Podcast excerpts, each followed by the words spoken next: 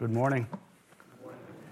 Uh, turn with me, if you will, to Genesis chapter 8. Genesis chapter 8. And I'll read from Genesis chapter 8, 1 all the way through to chapter 9, uh, verse 17.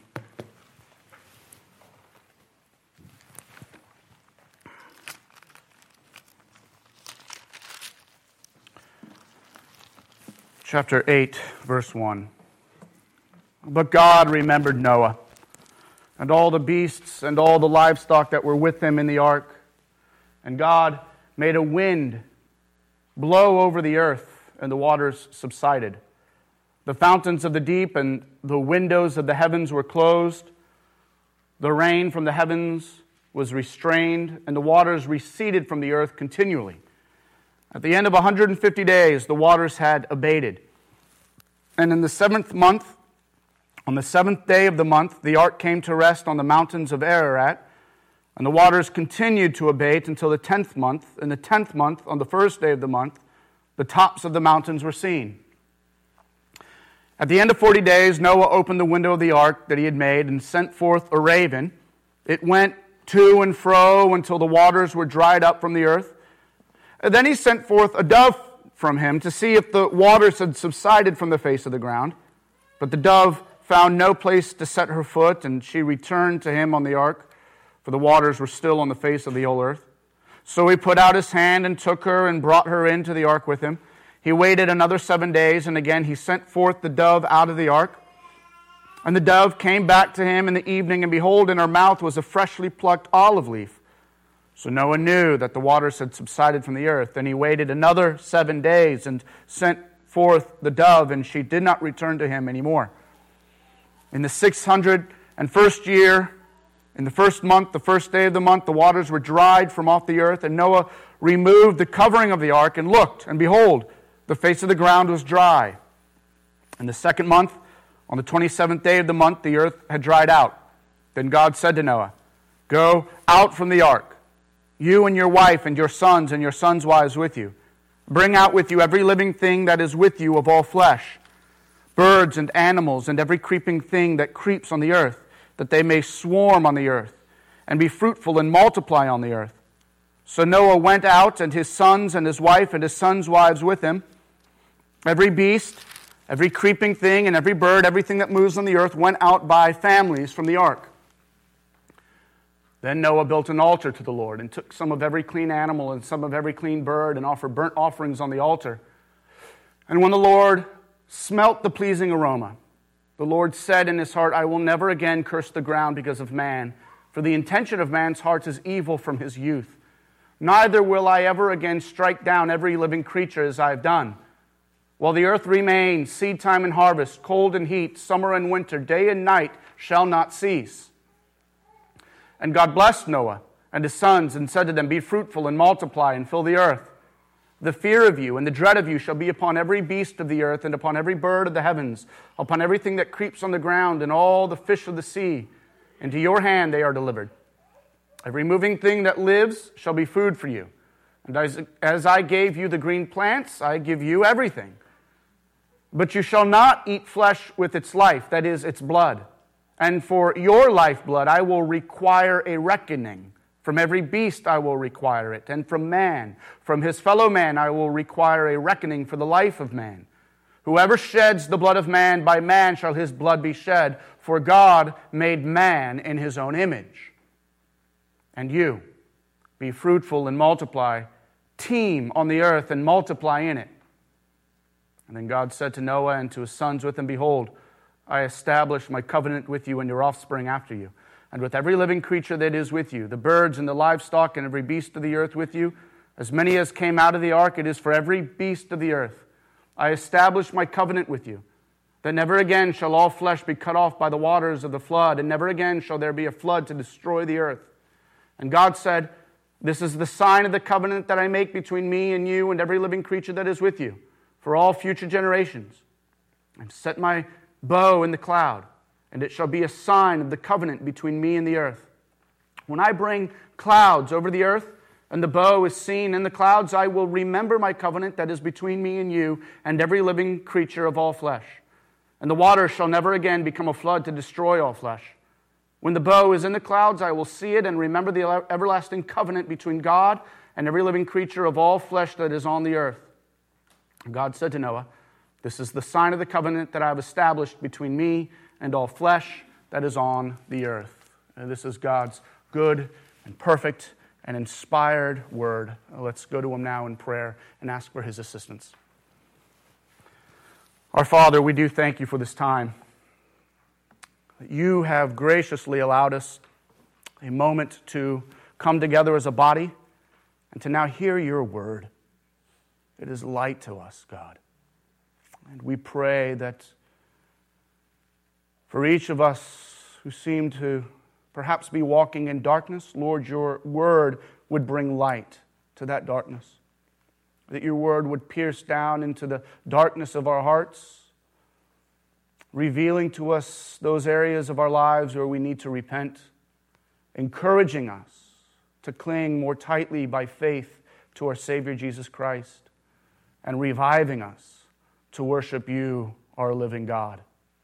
Father, we pray now that you would bless this time to your glory. In Jesus' name, amen.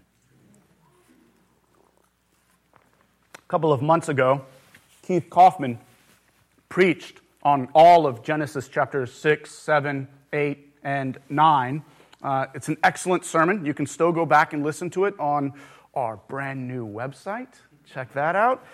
Uh, but if you remember, Keith wonderfully pointed out that this whole section, this entire passage, was written by Moses with a structure in mind. The shape of how the whole story is put together indicates a precision and intentionality in what Moses is trying to communicate. We've seen that a lot already throughout Genesis, where it's not only what Moses is saying that it's important, but it's also how Moses says it. What's the structure of the passage, and, and what does that structure tell us? As we continue to read Genesis, I think we'll continue to see that the structure of any given passage tells us a lot. But the entire flood story really breaks apart into two halves. We looked at uh, and examined the first half last week with chapters 6 and 7, and we just read the second half this morning. The first half, which describes the beginning of the flood and the 150 days it took for the flood to rise, that story is like a kind of decreation story. Do you remember the beginning of God's creative work in Genesis chapter 1, where God brought order out of a watery chaos? Well, here in the flood, we see God in judgment bring his creation back to that original watery chaos. Uh, but the second half of the flood account, what we read this morning, we see another 150 days for the waters to recede. And this part of the account is kind of like a, a recreation story. God is bringing order again out of chaos, starting over with a, with a new humanity through Noah. Here's what I want us to see first this morning. What Moses seems to be doing is taking these two parts and structuring them in a way where they mirror each other. Uh, this is what's known as a chiasm. Part one and part two fit together like two mirrors. So look there, back at chapter 6, verses 11 through 13.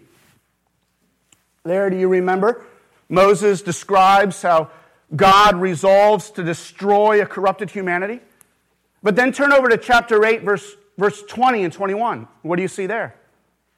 There, God resolves to not destroy humanity.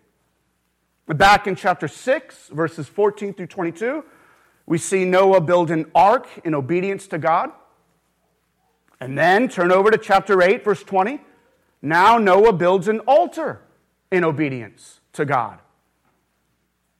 In chapter 7, verses 1 through 9, the Lord commands the remnant to enter the ark. And then in chapter 8, verses 15 through 19, God commands the remnant to leave the ark. Then back in chapter 7, verses 10 through 16, we see the, the flood begin. Whereas in chapter 8, verses 7 through 14, we see the, the flood begin to recede. The earth dries. Then look there in chapter 7, verses 17 through 24. Moses gives these kinds of numerical markers. The flood continued for 40 days in verse 17, and, and then in verse 24, we see the waters prevailing for 150 days. But then in chapter 8, verses 1 through 6, we see the exact reverse. Verse 3 the waters were abated after 150 days. And at the end of 40 days, Noah looks for dry, uh, dry ground. Do you see what Moses is doing here and how he structured this whole passage? The whole account is mirroring in on itself, and our focus is meant to be drawn to where the two halves meet, right there in the center. Chapter 8, verse 1. That's the heart of this whole account. And what do we read? But God remembered Noah. That's what Moses is trying to communicate. Right in the middle of this account of God's destructive judgment, right in the heart of the chaos of the flood, we read, But God. And God is there. And, and Moses highlights his particular grace, right? But God remembered Noah. He's not saying God forgot about Noah and then at a later time, like, you know, suddenly realized, oh, right, Noah and that, that ark. Let me go back over there and kind of deal with him. I hope he's still all right in that floating log cabin I told him to get into. No, God being God, who is outside of time and sees all and knows all in his atemporal and eternal position of omniscience, was in complete control of Noah every second of every day. Every wave that crashed against the ark was a wave under the eternal guidance of God's providential hand. Not a drop of water could leak into that ark outside of God's sovereign control. So when we read, but God remembered Noah. Uh, we're not reading about God's forgetfulness. It's an absurdity that doesn't exist. Now, Moses is using this language here to communicate to us the special and relational focus God is now going to exhibit towards Noah. When we read that God remembered Noah, we're reading about God's special grace now taking shape in Noah's life. Thanks, Tim. You can turn that off now. Later in Genesis, we'll read of God remembering Abraham in order to save his nephew Lot. Moses will write that God remembered Rachel, thus bringing about her ability to conceive and, and have a son. The language of God remembering is the language of God acting on behalf of that someone in focused grace. What's fascinating to me is that that same language of God remembering here is used again right at the very end of our story. Look there in chapter 9, verses 15 and 16. See that? What's the outgrowth of God's remembering grace towards Noah? What's the evidence of God's focused remembering? It's this covenant that he reestablishes with him. Look how God describes that covenant in 9:15. I will remember my covenant that is between me and you and every living creature of all flesh. He says the same thing in verse 16, right? When the bow is in the clouds, I will see it and remember the everlasting covenant. In other words, this language of remembering not only ties the whole second half of this flood account together, bookending it in 8.1 and 9.16, but it, it's also language to communicate God's covenantal grace. Those who are recipients of God's grace are people who are remembered by God. That idea has profound implications for how we not only think about our world now, and we'll look at that later, but but also it has bearing on who we are in Christ. As we read earlier, uh, Kevin read earlier from us, uh, for us Isaiah 54, remember? Where Isaiah talks about a covenant of peace that will be just like the days in Noah. Now, that chapter, Isaiah 54, comes right on the heels of Isaiah's famous chapter 53, which promises a coming Savior, remember, who would be pierced for our transgressions, who'll be crushed for our iniquities. And upon that Savior, God will pour out his wrath in order to bring us peace. What Isaiah is doing is he's, he's pointing forward, he's prophesying about the forgiveness that will be found in Christ and that new covenant enacted in Christ. In Christ, who is the Prince of Peace, there will be a covenant of peace, and that peace will be just like what God did with Noah. He'll remember us and, and swear to us to no longer pour out his wrath upon us in a very real sense, the language here of God remembering Noah points forward to a greater grace that was still to come in Jesus Christ. In Christ, God will now forever remember those who are under his covenant of peace, those who trust in the Prince of Peace. You see? When God's final judgment comes, this time not with a flood of water, but with a final flood of fire, and all people at last will stand before God's judgment throne.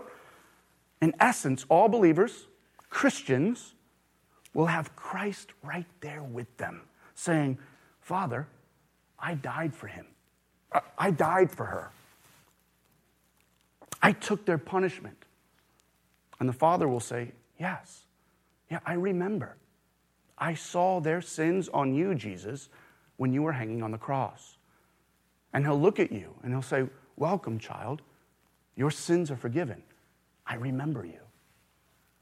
As Noah floated through the sea of chaotic judgment, it wasn't necessarily the ark that saved him.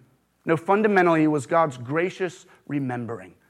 Noah was fundamentally no different than the mass of humanity who was perishing around him in the flood. And friends, you and I are also fundamentally no different from those who will perish in the last day in God's judgment. Now, Noah, Noah was a forgiven man simply because he trusted in God's promises. Remember, we saw that last week in chapter 6, verse 9, where it said Noah walked with God. That meant that Noah was a man who believed in God. Noah was a man who trusted in God's promises. And God counted that faith, that trust, as righteousness to him. So will be for those of us who trust in Jesus Christ. By faith, we too will be counted as righteous. And God, even in the midst of Him pouring out His full, unmitigated judgment and anger in that last day, just as Noah found safety in the ark, we who find our safety in Jesus will be remembered by God. I think that's what Moses is highlighting here God's saving grace. I want to hasten here and, and, and remind us of how important that is. How essential it is to remember that God, in His grace, remembers us in our day to day lives. We come here on Sunday mornings, we read, and then we hear about these amazing instances of God's grace towards men and women. Indeed, we're hearing God speak to us right now in and through His Word. But how often does it happen? When we go back out into the work week, when we go back out into dealing with demanding toddlers, or we experience yet again the heartache of, of very painful relationships, tough choices having to be made, whatever it is. And it seems that God isn't remembering us. Did we not just sing, sing that from Psalm 22? My, my God, my God, oh, why have you forsaken and abandoned me? Why are you far from giving help, from listening to my anguished plea? My God, I cry today to you by day. You do not hear when I complain. I call to you throughout the night in silence. I cannot remain. Notice the detail that Moses puts here in recording the exact calendar days. When the flood began, it took 150 days for them to reach their height, roughly five months. And then we see that it took another five months or so for the waters to recede, enough for Noah to, to be able to open the window and check around. Friends, that's roughly 10 months locked up in the darkness and the, the thick, still air of the ark. Noah and his wife, his three sons and their wives, and, and a complete menagerie of the world's animals, birds, and creepy crawlers. Can you imagine the internal struggle going on? Did Moses perhaps begin to think, God, where are you? I cry to you by night. In anguish am I waiting in silence for your answer. We have no indication at all that God was revealing himself to Noah. Noah was literally and spiritually left in the dark. But we know, right, from our perspective as readers of the text, that God remembered Noah. Even though Noah wasn't aware of it, the truth of the matter is that at the heart of Noah's darkness in chapter 8, verse 1, right at the center of those 10 months, God was there. And friends, the Bible is so clear throughout the rest of Scripture. So too is God with those of us who are His children. We know that for those who love God, all things work together for good, even when it seems like there's nothing good going on around us. Look at Noah's faithfulness in the midst of silence. He's stranded atop Mount Ararat, and at the end of 40 days, Noah decides to finally open up a window and see what he can make of the situation. He sends out a raven, sees it just flying around due to the water, not yet fully receded. He also sends out a dove for what seems to be a total of three journeys. The last journey, the dove never comes back. And he's checking to see if the waters are really drying up. But I think verses 6 through 12 are also showing us the faithful patience of Noah as he waited for God's deliverance. Uh, there's a rising monotony as we read it, right? There's a, there's a monotony to it all as he waited for what seems to be another 54 days or so on this ark. Again, we see Noah's faithfulness, but, but we see his faithfulness in his patient waiting. And this is Noah's endurance. There's no word from the Lord. But nonetheless, Noah perseveres. His, his faith in God holds on even in the monotony of his tough situation. Noah cannot find solid ground enough to stand on, and yet he still hopes in God. Alas, God's silence was not to last forever. God's gracious leading breaks into Noah's silent situation in verse 15. Then God said to Noah, Go out from the ark, you and your wife, and your sons and your sons' wives with you. Bring out with you every living thing that is with you of all flesh, birds and animals, and every creeping thing that creeps on the earth, that they may swarm on the earth and be fruitful and multiply on the earth. So Noah went out, and his sons and his wife and his sons' wives with him. Every beast, every creeping thing, and every bird, everything that moves on the earth went out by families from the ark. The repetition that we read here is, I think, Moses slowing the reader down.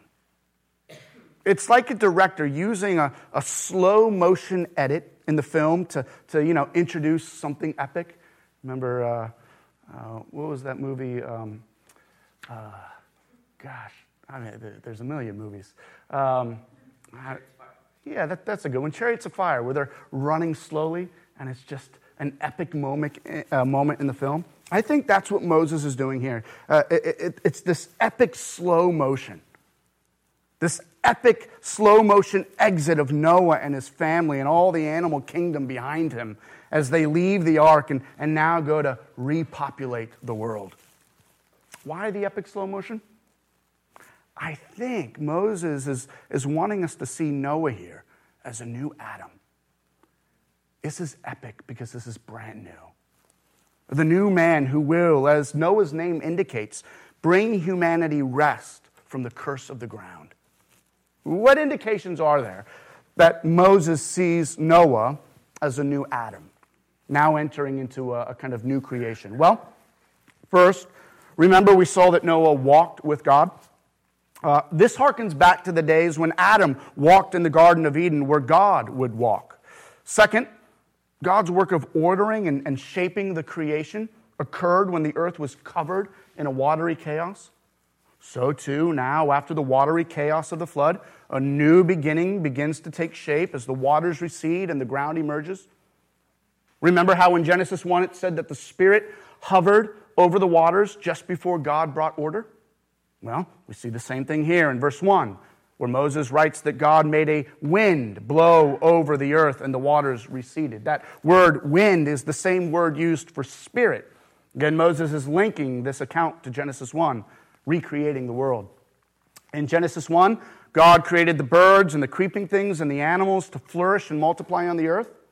After the flood, the birds, creeping things, and animals again to uh, again begin to repopulate, propagate the earth. In the beginning, God created the sun and the moon to distinguish day from night and, and to establish seasons of the year. Well, after the flood, what do we see promised in verse 22?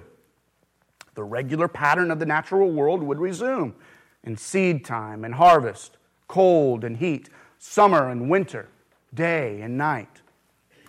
In Genesis 1, Adam and Eve were blessed by God and enjoined to be fruitful and multiply.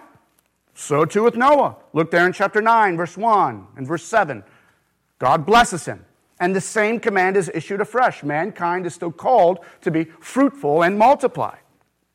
In light of this, just as Adam and Eve were, were given dominion over the world, they were to rule over God's creation and all the animals as vice regents. Well, God reinstates that rule with Noah, revealing there in chapter 9, verse 2, that animals, birds, and fish are all still under the rule of human beings. Animals will fear mankind as humanity continues to rule on behalf of God. In Genesis 1, God provided for humanity by giving them food to eat. All the vegetation and fruits were to be enjoyed by Adam and Eve. In this new world, though, the provision for food, it's reiterated. See that in verse 3? But now that provision included the consumption of animals. Every moving thing that lives shall be food for you. And as I gave you the green plants, I now give you everything. We wonder, though, don't we? Has the image of God in man now perhaps been completely lost? Did sin corrupt mankind so much that God's image in them perhaps went out like a weak flame on a candle? No. God teaches Noah that human beings are still made in his image. They all still retain the value of personhood, and that all people are still made in the image of God. Look at verse 6. Whoever sheds the blood of man, by man shall his blood be shed, because God made man in his own image. In other words, God is telling Noah, Yes, you are again like Adam, meant to rule over my created order. And all people after you, they too still have my image in them. They have value. Even the least among you, the least cherished, all human beings have value made in the image of God. But let's get something clear. It's as if God says, I need to remind you of this, Noah, because unlike the original Adam, sin now pulses through your veins. The, the, the, same sin that made Cain's blood boil will make your blood boil. And just because I've reestablished mankind as a king over my creation, that does not mean you can kill people. Look at verse 5. For your lifeblood, I will require a reckoning. From every beast, I will require it, and from man, from his fellow man, I will require a reckoning for the life of man. Whoever sheds the blood of man, by man shall his blood be shed, for God made man in his own image. We need to note here, at least in passing, that it seems that God is instituting human government, introducing the concept of government in order to protect men and women from being victimized. Three times God said, I will require a reckoning. God is authorizing here human beings to use force against one another in the face of injustice, which is the foundation for any understanding of government. It is, as Paul would later put it, the authority of the sword against those who would take life in an unjust way. This is God's common grace in establishing justice among human society. Paul, later in Romans 13, will put it this way Government is a minister of God for your good. It does not bear the sword in vain, but rightly carries out God's wrath on the wrongdoer. We'll look at this a lot more in the coming weeks. What we want to be sure we see here, though, is that Noah really is a new kind of Adam. We'll see this next week. Noah, like Adam, will immediately begin to build a garden. He's a worker of the ground a new Adam who will live and work and even fall into sin like Adam in the garden. But perhaps here's the most interesting connection between Noah and Adam.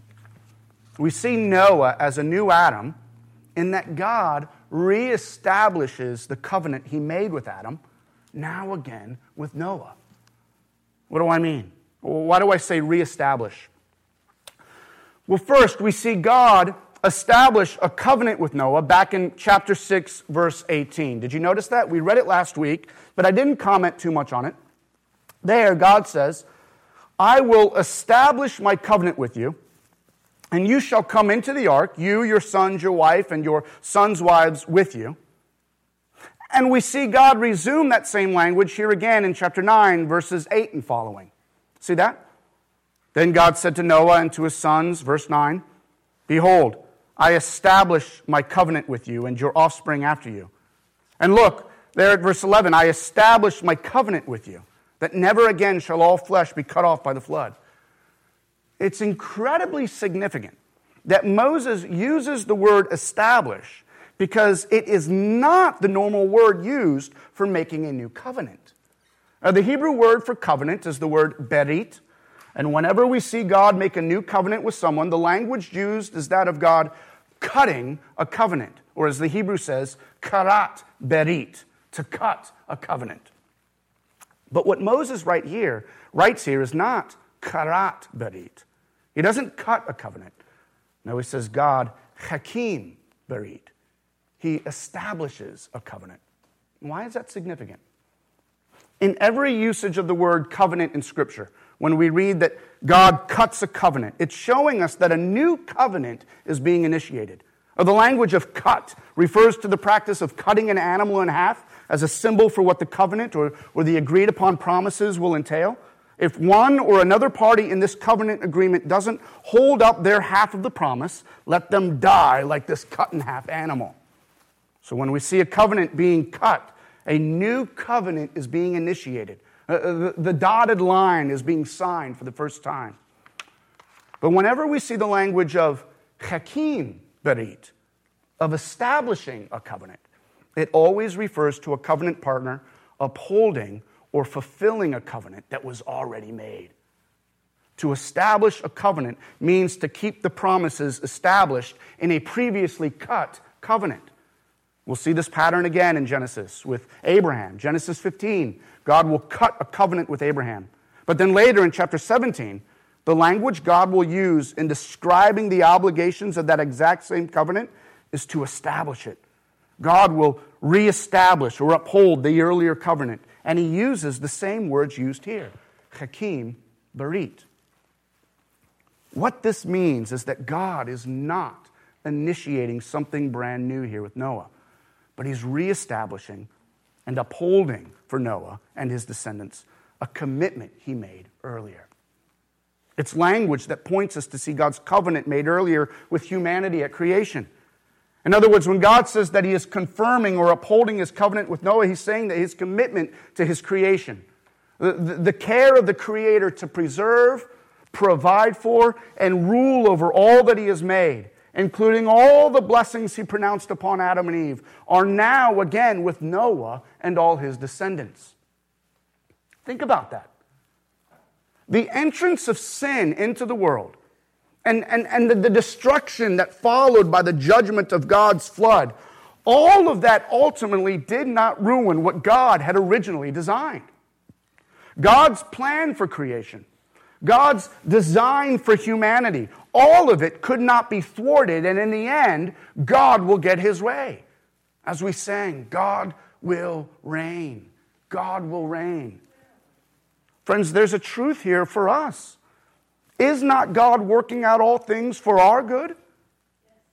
And look at this. Even when sin seems to be destroying things in our own lives on all sides, and when the hand of God's discipline seems too heavy to bear at times, and, and nothing's going to be the same anymore because of sin or because of judgment, in the end, God's design for your life will still be accomplished. This is not an encouragement to sin. Don't hear me encouraging that. No. Uh, but this is an encouragement that even in the midst of our sin, I know that God would make us better fit to kill sin and avoid all temptation. But even in the midst of those moments where sin is tripping us up and tripping us up and tripping us up, friends, if you are in Christ, God is even working out all of those things for your good. The argument here is from the general to the particular. If God in general will not let sin destroy humanity entirely. And God, in his righteous anger, will not say, ah, I'm done with them all. How much more so for those of us who are now found in Christ? Will not God, in fatherly love, bring us up off of our knees with their sin stained cuts and scrapes, and in particular grace, equip us to keep on persevering? We see God's faithfulness here. God did not give up on humanity. And how much more so will he not give up on his children, those purchased by the blood of Christ? What was the nature of God's covenant reestablished with Noah? Well, I think we see some incredible things here as we come to an end. The fundamental feature of the covenant with Noah was God's promise to preserve the human race, signaled no doubt by God's protecting Noah and his family in the ark. But God gives an incredible promise here. Look at, look at chapter 8, verse 21. That as long as human life continues, the ground will never again be cursed as it was in the flood. Life will continue on in the regular seasons that God has ordained, seasons that humanity will, will be able to enjoy. In chapter 9, verses 9 and following, we see that the promises isn't just for Noah, but for all humanity and, and every living creature. He says, Never again shall all flesh be cut off by the waters of the flood. And what would the sign of this promise be? Verse 12 and following. And God said, This is the sign of the covenant that I make between me and you and every living creature that is with you for all future generations. I have set my bow in the cloud, and it shall be a sign of the covenant between me and the earth. When I bring clouds over the earth and the bow is seen in the clouds, I will remember my covenant that is between me and you and every living creature of all flesh. Here is God's self motivated promise of unconditional mercy throughout the rest of human history. God was clear back in chapter 8, verse 21.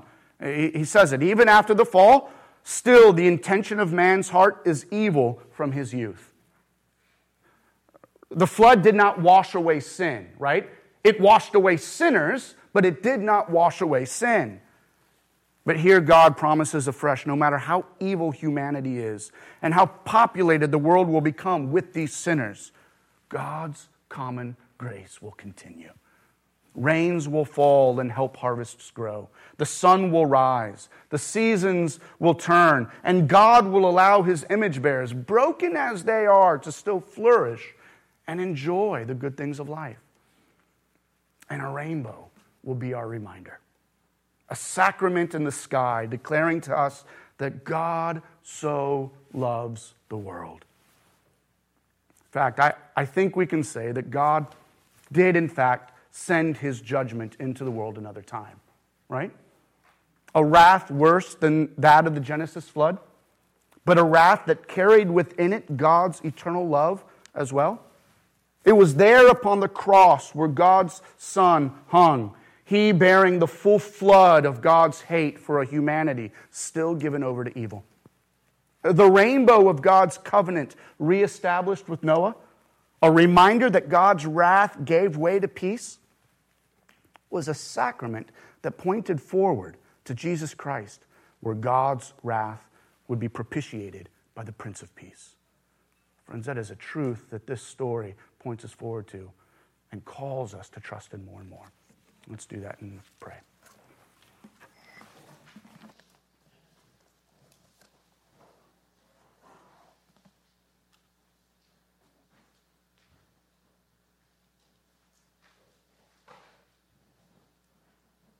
Let us pray. Heavenly Father, you are the source and the center of all history. In this recreation account of Noah and the flood, you are the focus. You take action. You pour out judgment, and you remembered Noah. You have displayed your wrath and grace for the world to see. Also, we still have your symbol of the rainbow in the sky. We thank you for that. Though many have seen it, it can only be understood as you intended through your word. Likewise, through your word, we understand that Noah received grace through the future work of Christ. That same grace is available to us today. We know that your wrath against sin is still present, active, and pending. We also know that your promise to save and sustain us is everlasting because you've proven it through history. You will not forget those who believe in you and call on your name because you are perfectly faithful. Through Christ we pray. Amen.